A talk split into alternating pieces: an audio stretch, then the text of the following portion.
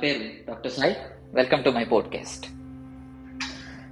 ఈరోజు టాపిక్ వచ్చినప్పటికీ ఎక్సర్సైజ్ నిజంగా ఎక్సర్సైజ్ అన్నది ప్రమాదానికి దారితీస్తుందా ప్రాణాంతకమా? అంటే కానే కాదని చెప్పచ్చు. ఎందుకంటే ఎక్సర్సైజ్ అన్నది జస్ట్ మనం ఆరోగ్యంగా ఉండడానికి లేకపోతే ఇంకా మెరుగుపడడానికి ఉపయోగపడే ఒక టెక్నిక్ ఇది చాలా రకాలైన ఎక్సర్సైజెస్ ఉంటాయి. చాలా మందికి ఉన్న కన్ఫ్యూజన్ ఏంటంటే ఏ ఎక్సర్సైజ్ చేయాలి? ఏది చేస్తే మంచిది అన్నది కూడా చాలా డౌట్స్ ఉంటుంది. ఈ పోడ్కాస్ట్ చేస్తున్న దానికి ఉద్దేశం కూడా అదే. అసలుకి ఎక్సర్సైజ్ చేయొచ్చా? చేయకూడదు? చేస్తే ఏ ఎక్సర్సైజ్ చేయాలన్నది జనానికి కొంచెం క్లారిటీ ఇద్దామనేది నా ఉద్దేశం. అంటే నా దగ్గరకు వచ్చే పేషెంట్స్లో నేను చూసేది ఏంటంటే చాలా మంది వరకు ఎటువంటి ఎక్సర్సైజ్ చేయాలి? ఎంతసేపు చేయాలి? ఎలా చేయాలి? ఏమి తెలియదు అందువలన చేయాల్సిన దానికంటే కూడా నష్టపూరితమైన ఎక్సర్సైజ్లు ఎక్కువ చేసి అనారోగ్యానికి దారి తెచ్చుకుంటారు దానికి ఏంటంటే ఎక్సర్సైజ్ మీద బ్లేమ్ ఎక్కువైపోతుంది. అంటే దాని మీద నింద విపరీతంగా పెరిగిపోతుంది. అందుకని ఈ పోడ్కాస్ట్ చేద్దాం అనుకుంటున్నాను. మొట్టమొదటిగా తెలుసుకోవాల్సింది ఏంటంటే ఎక్సర్సైజ్ ఎప్పుడైతే అతిగా చేస్తుంటామో అది మొదటగా అనర్థానికే దారితీస్తుంది ఏది కూడా ఓవర్ నైట్ అయిపోతుంది అతి ఎప్పుడు ప్రమాదకరం అన్నది మనం పూర్వం నుంచే వింటూ వస్తున్నాం. మన ఇంట్లో ఉండే వంటగదిలో ఉండే కత్తితో కూరగాయ కోయొచ్చు కేకులు కోయొచ్చు. అలానే ఎక్సర్సైజ్ కూడా మంచికి ఉపయోగపెట్టుకోవచ్చు చెడు కూడా మనకి దారితీస్తుంది. ఎప్పుడైతే మనిషి మెదడులో మనిషి పరిగెట్టగలిగే స్థితి పరిమితి ఒకటి ఉంటుంది. దాన్ని మర్చిపోయి గుర్రంతో పోటీ పడతాడు.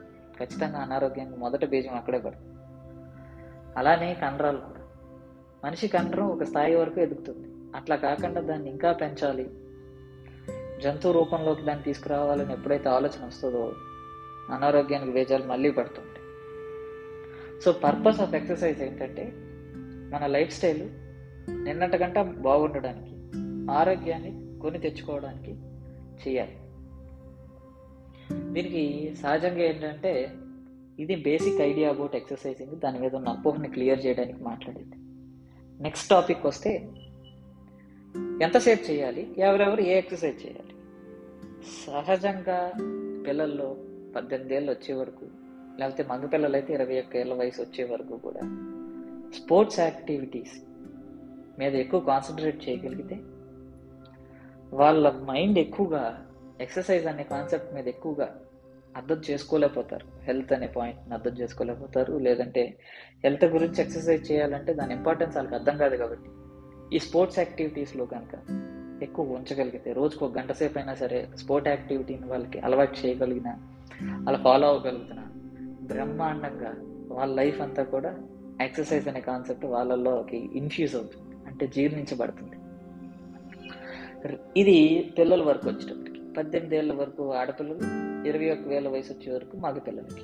ఎందుకంటే బోన్స్ హైట్ ఎత్తు ఎదగడం కానీ బోన్స్ అతుక్కోవడం కానీ పూర్తిగా సంపూర్ణంగా ఆడపిల్లలకు వచ్చేటప్పటికి పద్దెనిమిది సంవత్సరాలు మగపిల్లలకు వచ్చేటప్పటికి ఇరవై ఒక్క సంవత్సరం వరకు అతుక్కుంటాయి కాబట్టి ఆ టైం వరకు స్పోర్ట్స్ యాక్టివిటీ చేస్తుంటే వాళ్ళకి కాన్సెప్ట్ ఆఫ్ ఎక్సర్సైజ్ అర్థం కాకపోయినా స్పోర్ట్ అనే యాక్టివిటీలో ఒక స్పిరిట్ ఉంటుంది. లేకపోతే ఒక కాంపిటీషన్ ఉంటుంది. దాని గురించి ఆడుతూ ఉంటారు. ఆటోమేటికల్లీ బేసిక్ బెనిఫిట్ ఏదైతే ఉందో శారీరక శ్రమ చేయడం వల్ల ఆరోగ్యం బాగుపడుతుందో అది వాళ్ళకి పూర్తిగా వస్తుంది. ఇది మనం చిన్నపిల్లల దగ్గర నుంచి కూడా ఇన్ఫ్యూస్ చేయగలిగితే వాళ్ళలో జీర్ణించబట్టి జీర్ణించబడితే వాళ్ళు ఖచ్చితంగా ఏంటంటే చైల్డ్ ఒబేసిటీస్ కానీ లేకపోతే చిన్నపిల్లల్లో వచ్చే థైరాయిడ్ కంప్లైంట్స్ కానీ లేకపోతే చిన్నపిల్లల్లో వచ్చే మెన్సెస్ కంప్లైంట్స్ అన్నిటిని పద్దెనిమిదేళ్ళ లోపల వస్తున్న పిల్లలందరికీ కూడా మనం చాలా వరకు ఎరాడికేట్ చేయొచ్చు. అంటే తుడిచిపెట్టుకోవచ్చు. తర్వాత విషయానికి వస్తే నెక్స్ట్ దీంట్లో ఎక్సర్సైజ్ వచ్చేటప్పటికి హై ఇంటెన్సిటీ ఎక్సర్సైజ్ అని మీడియం ఇంటెన్సిటీ అని లో ఇంటెన్సిటీ అని కొన్ని ఎక్సర్సైజెస్ ఉంటాయి. దీంట్లో హై ఇంటెన్సిటీ ఎక్సర్సైజెస్ అన్నవి ఈ మధ్యన బర్పీస్ అని లేకపోతే హై జంప్స్ అని జంకింగ్ జంపింగ్ జాక్స్ అని స్కిప్పింగ్ అని ఇలా కొన్ని ఎక్సర్సైజెస్ ఉన్నాయి. లేకపోతే ఫాస్ట్గా రన్నింగ్ కానీ ఇవన్నీ కూడా హై ఇంటెన్సిటీ వర్కౌట్స్లోకి వస్తాయి. అంటే తక్కువ సమయం చేస్తుంటాం హార్ట్ రేట్ విపరీతంగా పెరుగుతుంది. దీంట్లోకి ఏంటంటే బాడీలో ఉన్న మజిల్స్ అన్నిటిని ఉపయోగించాల్సి వస్తుంది. సాధ్యమైనంత వరకు ముప్పై ఐదు లోపల ఉన్న వాళ్ళు మాత్రమే ఎక్కువగా హై ఇంటెన్సిటీ వర్కౌట్ చేయడానికి బాడీ సహకరిస్తుంది. దాని తర్వాత ఇంజురీ అయితే రికవరీ అవ్వే టైం పెరిగిపోతూ వస్తుంది కాబట్టి ముప్పై ఐదు తర్వాత బాడీకి హై ఇంటెన్సిటీ వర్కౌట్స్ అంత సపోర్టివ్గా ఉండవు. చేయకూడదా అంటే ఎప్పుడు ఎక్సెప్షన్ ఉంటుంది. వన్ టు టూ పర్సెంట్ ఎప్పుడూ ఉంటుంది దాన్ని నేను కాదన్నా కానీ మన పర్పస్ రోజు హెల్తీగా ఉండడానికి అయితే మాత్రం ముప్పై ఐదు సంవత్సరాల లోపల ఉన్న వాళ్ళు మాత్రమే హై ఇంటెన్సిటీ వర్కౌట్ ఎక్కువగా ఎంకరేజ్ చేయాలి చేయడానికి ఇష్టపడాలి. దాన్ని చేసినా ఇంజురీ ఏదన్నా పొరపాటున తగిలినా అది రికవర్ అవ్వగలుగుతారు. తర్వాత ముప్పై ఐదు తర్వాత నుంచి వచ్చేటప్పటికి మీడియం ఇంటెన్సిటీ వర్కౌట్స్ అనేవి కొన్ని ఉంటాయి. అంటే బ్రిస్క్ వాకింగ్ సైక్లింగ్ లేకపోతే మనకి స్విమ్మింగ్ ఇవన్నీ కూడా మీడియం ఇంటెన్సిటీ వర్కౌట్స్ కింద వస్తుంటాయి. స్విమ్మింగ్ అన్నది భారతదేశంలో చాలా కష్టం. అలాగనే భారతదేశం ఇండియన్స్ ఇక్కడనే కాదు ఎక్కడున్నా కూడా పెద్ద స్విమ్మింగ్ అన్నది పార్ట్ అండ్ పార్సల్గా మనకు ఉండదు కాబట్టి పెద్ద దాన్ని ఎక్సర్సైజ్గా భావించాం. కొంత దాన్ని పక్కకు పెడితే ఇందాక చెప్పినట్టుగానే డిస్క్ వాకింగ్ కానీ సైక్లింగ్ కానీ మీడియం ఇంటెన్సిటీలో బెస్ట్ ఎక్సర్సైజ్ ఎంతసేపు చేయాలండి అని అంటే forty five minutes to one hour is ideal time ఇంతకు మించి చేయగలిగే కెపాసిటీ ఉంటే చేయొచ్చు. కానీ పది నిమిషాలు పదిహేను నిమిషాలు ఇరవై నిమిషాలు చేసి అది బాడీకి ఉపయోగపడుతుంది మాత్రం అనుకోవద్దు అది మాత్రం గుర్తుపెట్టుకోవాలి. తర్వాత ఇంకా మీడియం ఇంటెన్సిటీలోకి ఎటువంటి ఎక్సర్సైజెస్ వస్తుంటాయి అని అంటే ఎప్పుడైనా గుర్తుపెట్టుకోండి. ముప్పై ఐదు దాటిన తర్వాత స్టెప్స్ ఎక్కడం దిగడం అన్నది ఎప్పటికీ గుడ్ ఎక్సర్సైజ్ కాదు. దానివల్ల మోకాలు చిప్పలు అరిగిపోవడం అన్నది అత్యధికంగా జరుగుతుంది.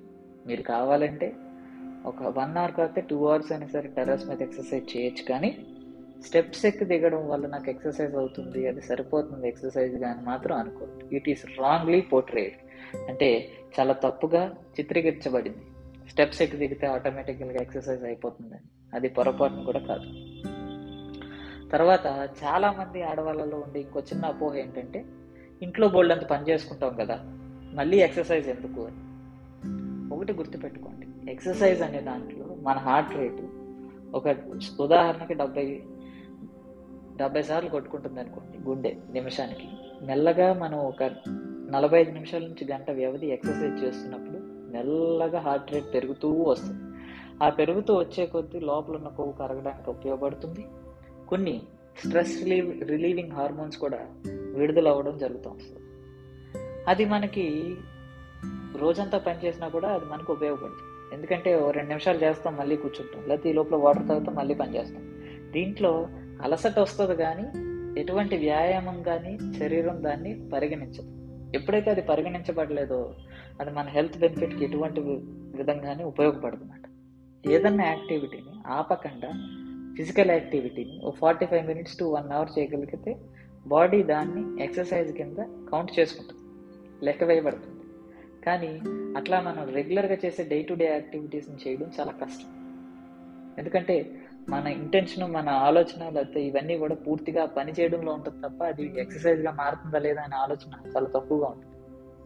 అందుకనే నేను నా పేషెంట్లో చాలామంది ఇంట్లో పని అంతా నేనే చేసుకుంటానని చెప్పిన ఒక్క ఫార్టీ ఫైవ్ మినిట్స్ నుంచి వన్ అవర్ వరకు టైం కేటాయించుకుని ఎక్సర్సైజ్ చేయమని చెప్పడానికి ట్రై చేస్తూ ఉంటాను తర్వాత వచ్చేటప్పటికి ఏంటంటే లీస్ట్ అండ్ లాస్ట్లో ఇంటెన్సిటీ వర్కౌట్ మెనోపాజ్ వచ్చిన ఆడవాళ్ళు కానీ లేకపోతే ఒక ఫిఫ్టీ ఫైవ్ సిక్స్టీ ఇయర్స్ వచ్చిన మగ మగవాళ్ళు కానీ ఈ మీడియం ఇంటెన్సిటీ వర్కౌట్స్ కొంతవరకు చేయగలుగుతున్నా.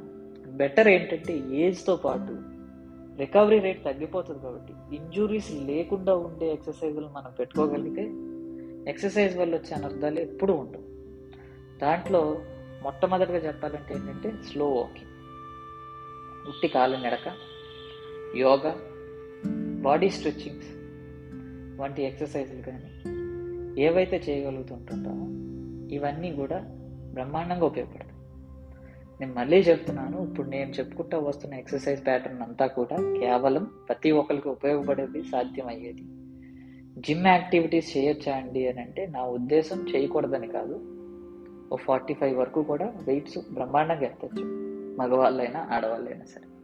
కానీ ప్రతి ఒక్కళ్ళ ఇంట్లో జిమ్ యాక్టివిటీ అన్నది ఇండియన్ సొసైటీలో ఇంకా ప్రాక్టికల్ కాదు కాబట్టి దాని గురించి నేను ప్రస్తావించలేదు. అలాగే జుంబా అయినా ఆరోబిక్స్ అయినా సరే ఇవి హై అండ్లో ఇంటెన్సిటీలోకి వస్తుంటాయి. మీకు ఒకవేళ ఏ పరిధిలో అయినా సరే అది చేయగలిగే పరిస్థితి ఉండి చేస్తానని అనుకుంటే కనుక ఖచ్చితంగా చేయొచ్చు. నేను వాటి గురించి ప్రస్తావించకపోవడానికి గల కారణం ఏంటంటే ప్రతి సగటు భారతీయులకి జుంబా ఒకటి జిమ్ ఒకటి ఆరోబిక్ యాక్టివిటీస్ కానీ ఆరోబిక్స్ అని అంటుంటాం.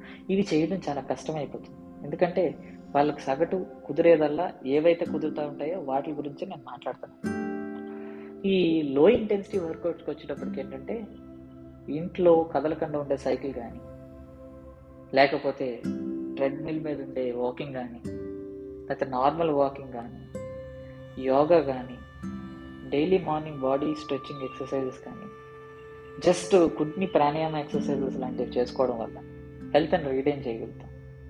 హెల్త్ అండ్ రీటైన్ చేయగలుగుతాం రీగెయిన్ చేయగలుగుతాం. అంటే ఉన్నదాన్ని మెరుగుపెట్టుకోగలుగుతాం ఇంకా మంచి ఆరోగ్యాన్ని కూడా పొందగలుగుతాం. ఈ పూర్తిగా ఈరోజు టాపిక్ అంతా కూడా ఏంటంటే ఎక్సర్సైజ్ మీద నాకున్న అవగాహనని చాలా వరకు వింటున్న వాళ్ళకి చెప్పడానికే. మూడు పోడ్కాస్ట్లు చేసిన తర్వాత నాకు ఆశ్చర్యం వేసింది ఏంటంటే నేను అనుకున్న వ్యక్తుల కంటా కూడా విన్న వ్యక్తులు చాలా ఎక్కువ మంది ఉన్నారు. అది నాకు నూతన ఉత్సాహాన్ని తీసుకొచ్చింది. తెలిసిన విషయం చెప్పడంలో ఉన్న ఆనందం ఏంటో నాకు అర్థమైంది.